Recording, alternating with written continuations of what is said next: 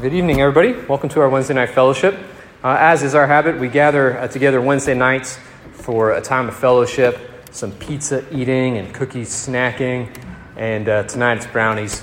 Um, you know, Jesus said we can't live on bread alone, uh, not even you know bread with cheese on top. Uh, we depend on every word that comes from you know the Father's mouth, and so we also come together to hear from God's word and to be fed by it. Just to give you some context, we've been in a relationship series all semester long.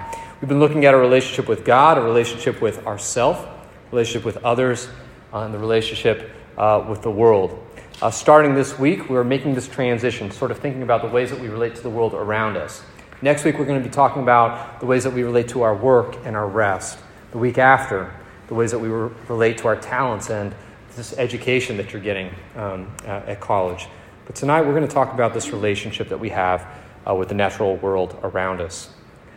Uh, I'm excited to talk about this topic for a number of reasons. The first is that it's really important. According to a large worldwide survey, the number one fear of the millennial generation is not terrorism, it's not nuclear war, it's not unemployment. The number one fear of this generation is climate change and environmental ruination.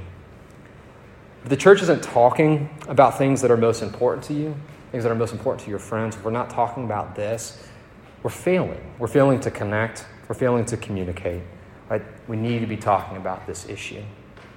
Secondly, we need to talk about this issue because Christians ought to be the best at creation care, but sadly, we are sometimes the worst. Right, while there are some wise and winsome voices coming out of the church advocating for creation care, Names like Eugene Peterson, Wendell Berry, Pope Francis, Sister Miriam MacGillis. Right? These are some names that come to mind. There are others within the church who are suspicious of climate science, dismissive of environmentalism, and derisive of environmentalists. And the rhetoric coming out of the church can sometimes be unkind, uninformed, and unhelpful. At its very worst, it can put up walls or barriers preventing people from actually hearing what Jesus has to say, hearing what the Bible has to say, and preventing them from coming into our churches. I know this is true partly because it's my story. I wasn't a Christian in college, some of you already know that. I was a wannabe Buddhist at the University of Colorado at Boulder. And one of the reasons why I identified this way in college, as a wannabe Buddhist, as someone who was spiritual but not religious, is because in college I had never met a Buddhist who was against the environment, but somewhere along the line I got the impression that Christians were. Now, I don't know where I got this idea. Maybe it was overhearing Christians on campus mocking Greenpeace activists, calling them liberals and tree huggers. Or maybe it was seeing someone on TV shouting, Drill, baby, drill, with like a cross around their neck. I don't know where I got the idea. I just know that I had it. And what I picked up on campus or from the media on radio or TV is that Christians don't love what I love, or they don't care about the things that are really important to me. Therefore, I can never be a Christian. I don't think like that. I don't talk like that. I don't want to be like that. Well, I know that my experience is not unique. Maybe you feel this way. Or maybe your friends feel this way, which is why they're not here tonight. Right? My initial reaction is to that is I, I get it, right? I understand. But I also want to right some wrongs tonight. I want you to know that what the Bible has to say is really good news and its good news uh, includes this topic as well. I'm grateful to the many men and women who helped me to see that, that the Bible is not at odds with my love for the environment. On the contrary, it sustains it and it roots it in a firm foundation. You could say really fertile soil. You do not have to choose between loving Jesus or loving the earth. Right? These two things do go together. I hope you see that from God's Word tonight. There are three questions that I'm asking of it, and I hope to answer. First, where do we fit in the created order?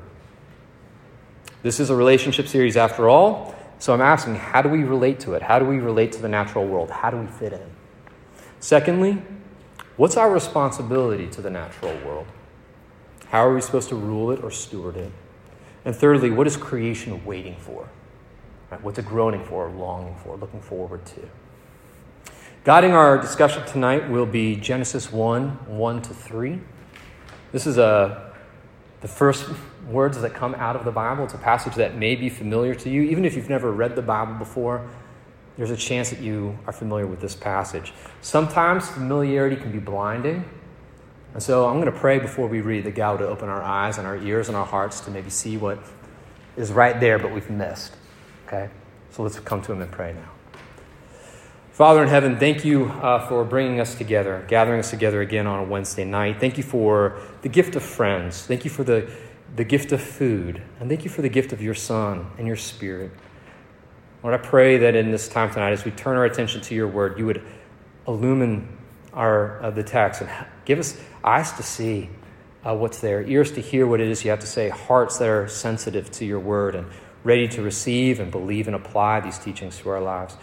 We ask that you would do these things for your glory and for our good, for the good of your world. We ask these things in Christ's name. Amen. Where do we fit in? Let's ask, answer that question as we turn to Genesis 1 1 to 2, 3. I have printed this passage out on sheets that are around the room. So we're not going to be projecting the, the words up here tonight. Um, it's a lengthy passage.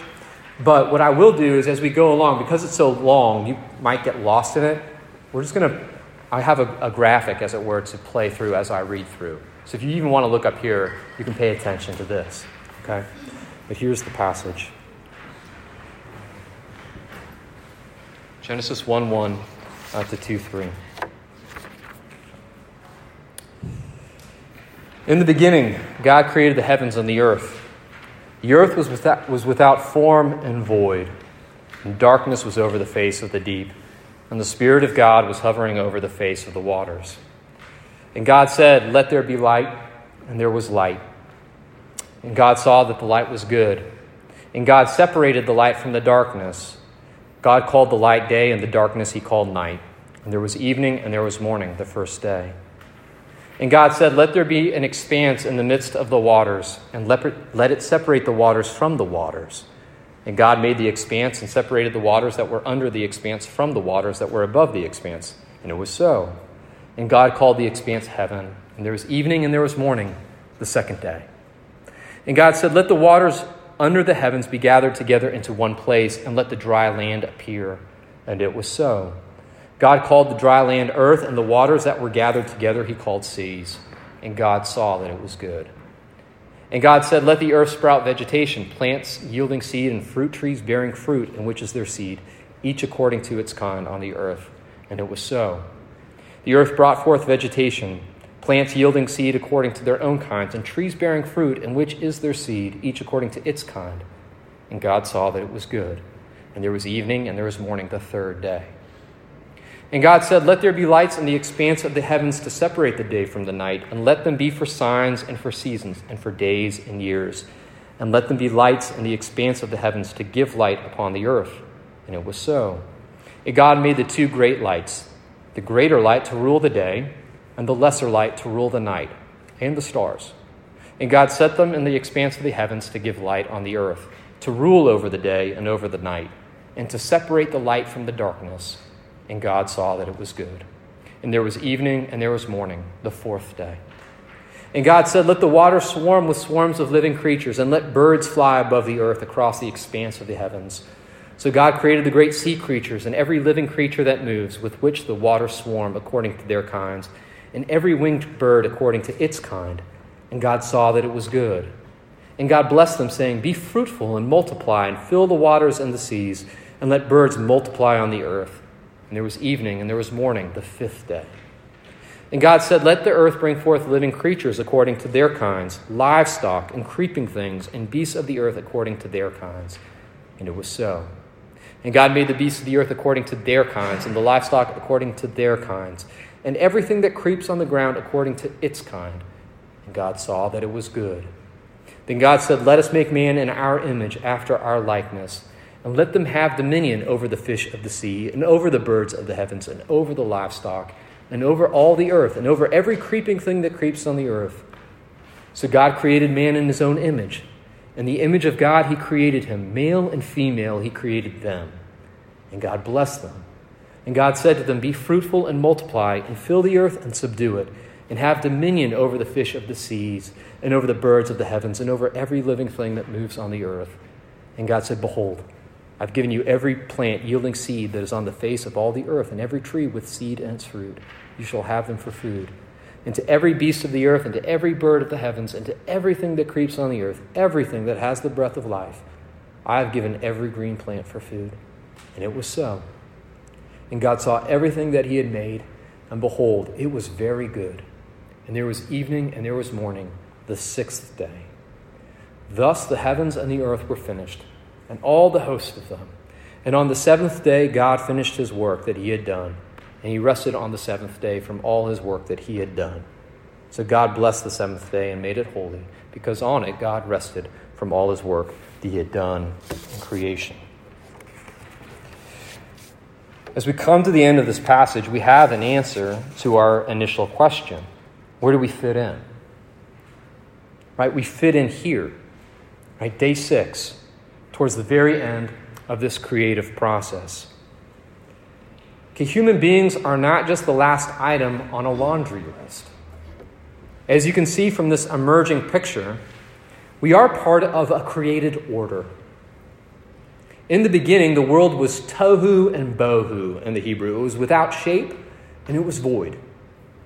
But God gets to work. Out of chaos, He creates a cosmos. He creates spaces and then He fills them. He creates kingdoms and then appoints kings and queens, as it were, to rule over them. He creates government. There is beauty and order and design and it is good.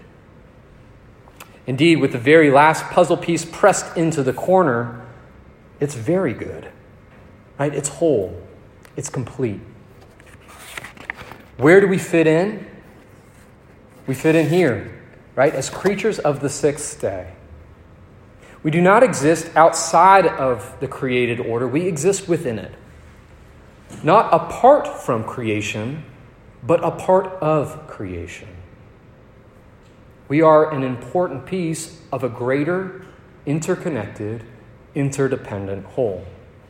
Right? Creation doesn't belong to us. As you can see, right, we belong to it. We belong within it. The Bible emphasizes our connection to creation in various ways.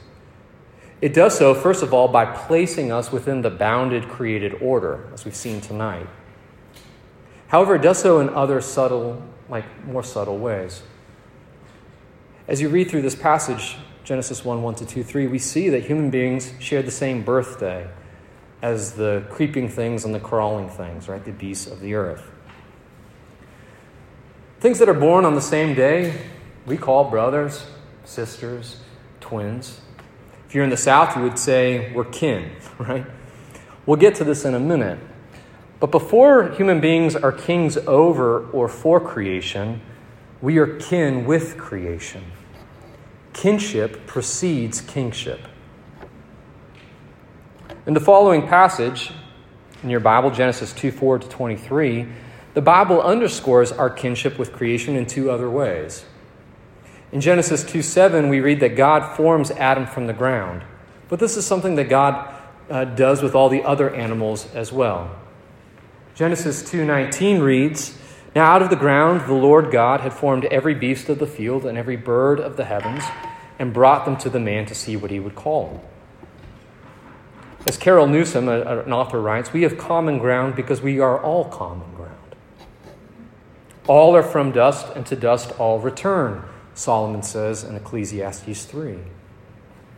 Right, we're born on the same day, we're made of the same stuff, but on top of that, we drink the same water. We breathe the same air. We depend upon the same divine breath to give us life. We have more in common with the greater animal kingdom than we might care to admit. Again, before we are kings over creation, we have a kinship with creation. This is a biblical principle. In order to rule rightly, you need to know where you come from. You need to know who you belong to. Kinship comes before kingship.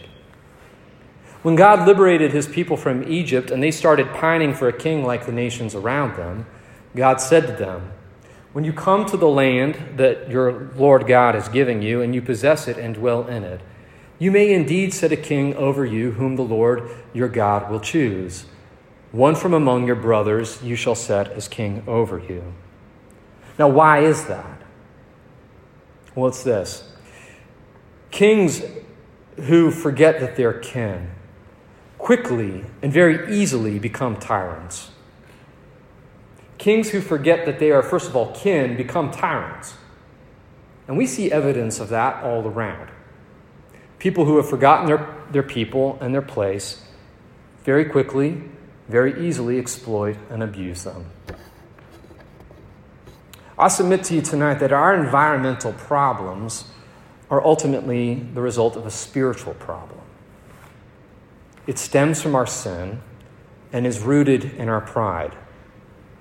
We are not a humble people. Humility comes from the Latin word humus, meaning earth. Right? To be humble means to be close to the earth. And this, humility, is something that we lack. Right? We lack closeness, we lack connection. Our kinship with creation has been fractured. Kingship has gone to our heads. We see ourselves over creation and no longer really a part of it. We have forgotten where we fit in. It seems to me that we often relate to the natural world like a kid peering into an aquarium. Right? I'm out here and all the live things are inside that glass. All the algae and the fish poop and the pollution's in there, not out here. Right? Not with us outside of the tank. But that's not how the Bible portrays things at all. It says that we are very part of the created order. What we do to it affects us what we do to ourselves affects it. Because we're part of an interdependent system. God designed it that way.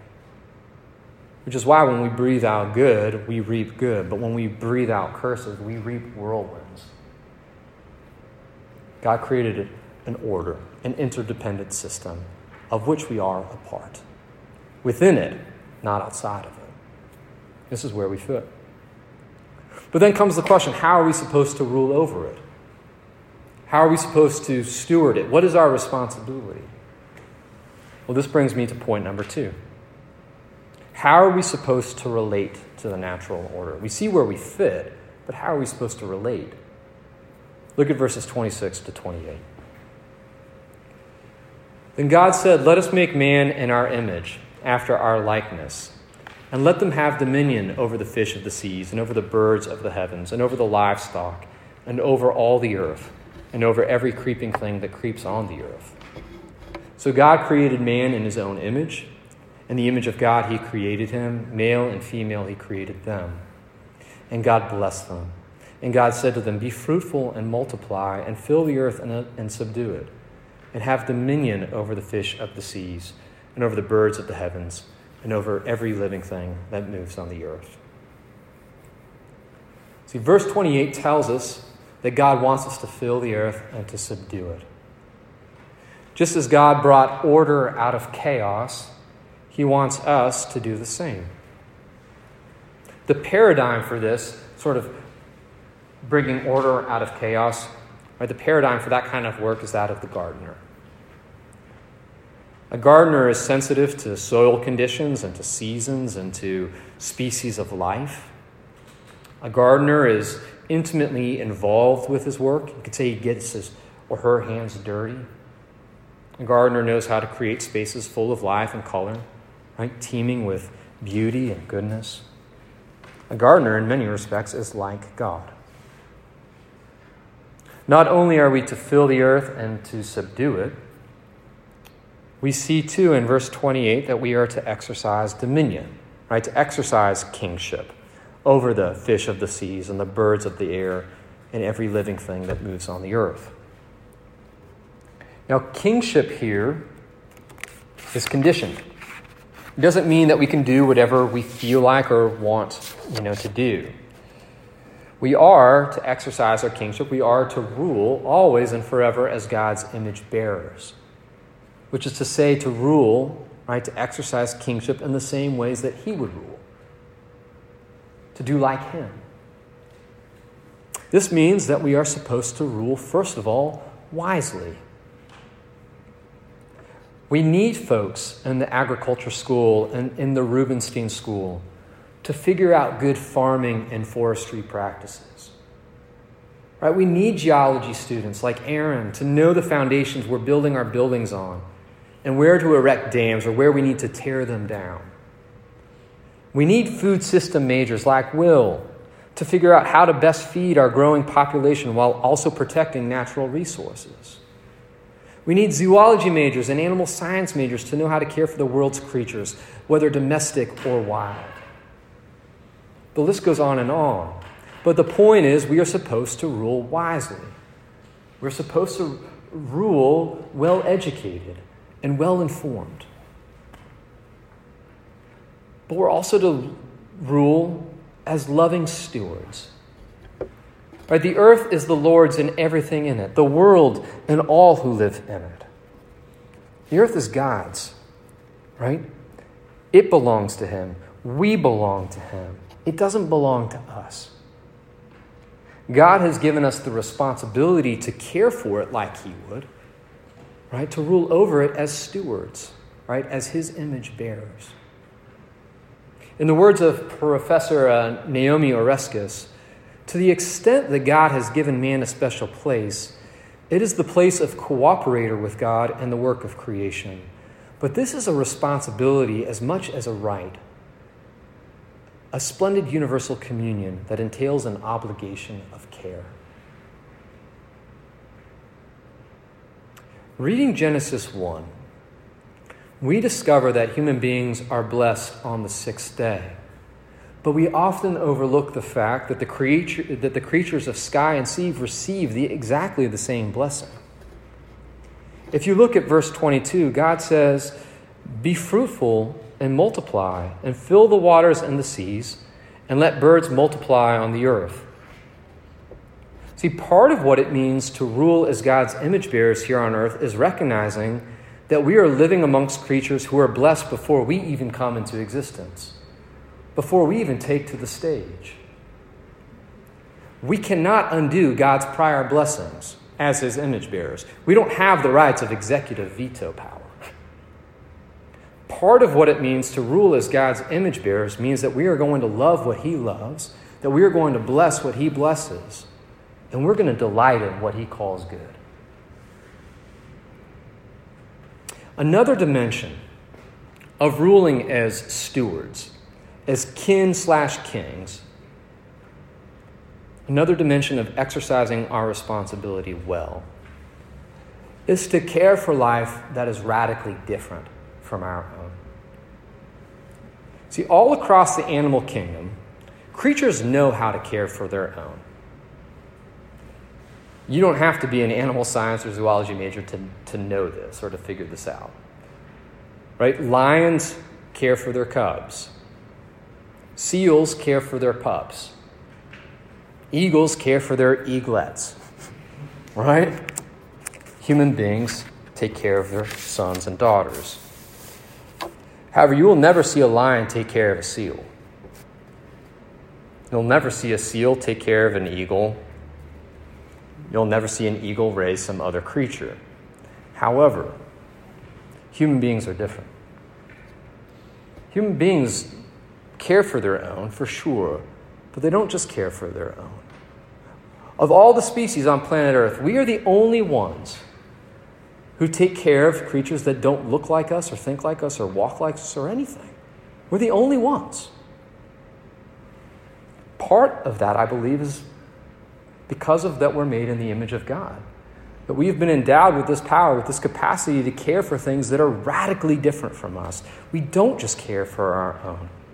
We also look out for the lion cubs and the seal pups and the eaglets and so on and so forth. Something very special about I saw this power on awesome display one day as I was walking from the Gutterson parking lot to the Davis Center. On my way, I saw two female UVM students hunched over on the sidewalk. I'm not used to seeing UVM students hunched over on the sidewalk, so I walked up. I was like, "Is everything okay?" But as, as soon as I got there, I saw that they weren't just okay, they were doing fine. They were doing great. They were outstanding. Because what these two female students were doing is they were picking up worms and they were moving them to safety. It had just rained the day before, and so all these earthworms were littering the sidewalks and they're getting squished by people walking by. But two image bearers of God were on their hands and knees outside the Davis Center moving worms from the sidewalk into the grass. And in a glimpse, in the flash of a moment, I caught a glimpse of power and gentleness. I saw the beautiful love of image bearers loving a radical other. I caught a small glimpse of what God is like. This brings me to our third and final point. What is creation waiting for? What's it groaning for? See, in the beginning, God created a good world. He created a beautiful garden, the Garden of Eden, and He put us in the center of it. And He gave us some instructions, right? Water it, care for it, cause it to flourish and to grow. Not unlike a sprinkler system that I might put in my backyard, right? wanting to water it and to cause it, right, to flourish and to grow. In some respects, God is saying to us at the beginning, let all of my love and my wisdom and my goodness flow into you, and then let it flow out of you, enriching all of the life all around you. And this worked for a while. But an anti God attitude infected Adam and Eve, and it has infected everyone since. And consequently, consequently, they were disconnected from God, and we grow up disconnected from God. We've been cut off from the source of love and goodness, etc. It's not flowing into us. And because it's not flowing into us, it's not coming out of us. We've grown dry, and everything around us has gone dry too. But God still wants a good green earth. That's still his desire, as it was from the beginning. And the way to do that is not by bypassing the sprinkler system. The way that God is going to get his good green earth is by hooking up what got disconnected. The way to make all of this good again is by making this God man relationship good again, by hooking us back up, so that his love could flow into us and like that sprinkler system, flow out of us once more, right? Watering the earth. In Romans 8, Paul writes that the creation has been subjected to futility, but will someday be set free from its bondage to corruption, and it will obtain the freedom of the glory of the children of God. Romans 8:22 reads, "For we know that the whole creation has been groaning together in the pains of childbirth until now." And not only the creation, but we ourselves, who have the firstfruits of the Spirit, groan inwardly as we wait eagerly for adoption as sons, the redemption of our bodies. That might sound confusing at first, but what Paul is essentially saying is what I've just described. Creation cannot wait. It's so excited for God to reconcile us to himself. Because it follows that when our relationship gets renewed and reconciled, others are going to fall into place and they are going to experience blessing and healing and redemption too. Connected back to the source of goodness and love and beauty, right?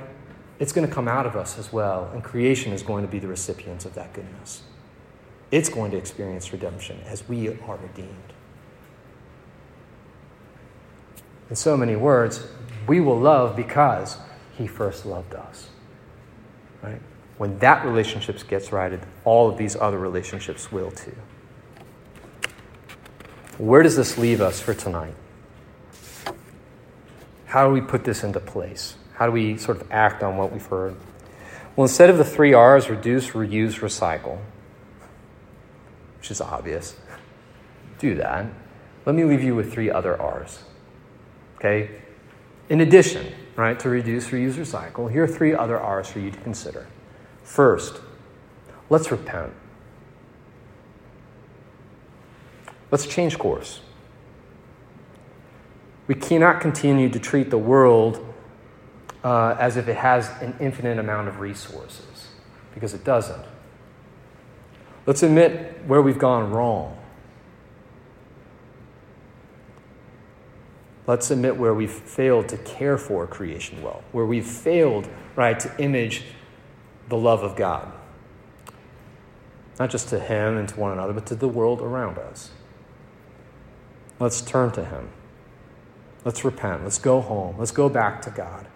Because unless we do that, we're just going to be operating out of our own strength. And we're going to get burned out. If we want to water the earth, as it were, right, to extend that metaphor, we got to get connected to the source, first of all. Otherwise, we're dry, and everything around us is going to be dry too. Get connected to the source, first of all. Repent. Turn to Him. Secondly, let's recreate. Let's recreate. It's hard to care about something that you don't love. David Attenborough, who's a famous voice on a lot of nature programming, Planet Earth 1 and 2, this new one called Our Planet, he recently said in an interview if you start your program by saying, I'm now going to tell you about doom and gloom and then all the catastrophes that you silly people have started, you aren't going to get anywhere. You've lost your audience. Before people are concerned about something, you have to persuade them to love it. I'll say that one more time. Before people are concerned about something, you have to persuade them to love it. That's the genius of the Planet Earth series. It makes you fall in love. It's hard not to as you watch it. Recreate. If you're going to love God's creation, you need to spend time with it, just like you would a person. Get outside. One thing I've learned is that people won't appreciate something as much until they've experienced it, writes evangelical pastor Tri Robinson. He continues experiencing the outdoors is something people need to do in order to develop a passion to properly care for it. I can personally attest to that. I didn't know anything about Vermont's rivers or streams. I didn't care a lick about them until I started fly fishing on them.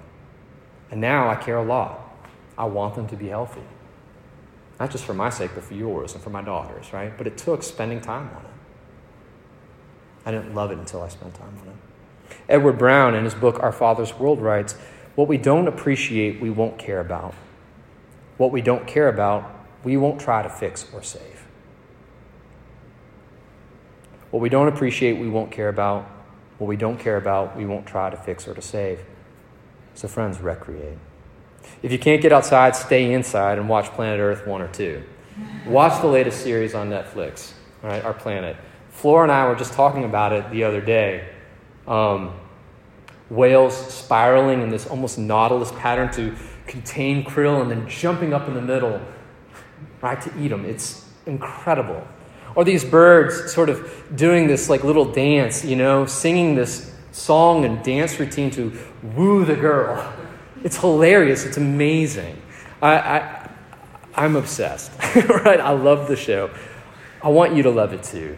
You will fall in love with the creation. You will fall, I think, in love with the Creator too. Watch these shows. If you repent and you recreate, you will likely end up with this third R which is reveal. Repent, recreate, reveal. When you stoop down to move worms to safety, you remind us of the greatness of God who condescended and stooped down to our level to save us. When you behold the beauty of a rainbow trout, you mimic the delight of God who painted it by hand. When you adopt a rescue animal, you give us a glimpse of a God who rescues us and who cleans us up and gives us a home. When you plant gardens, you remind us of a God who makes life out of dust. When you reuse or recycle, you give us a glimpse of a God who finds something valuable, something of worth in what the world calls trash. When you wake up early on a powder day and you skin up and you ski down, laughing as puffs of snow hit your face, your laughter echoes with the laughter of God who made the body, who made the mountains, who made the trees, who made the snow, and calls all of it good. When you delight in God's creation and you work to love it and to serve it, to sustain it, you give us all a glimpse of the God whose image you and we bear. Kinship comes before kingship. Kinship comes before kingship. We rule always and forever as God's image bearers with the mandate to love, to bless, and to delight in what He loves, He blesses, and He delights in too. Repent, recreate, and then reveal. Let's pray.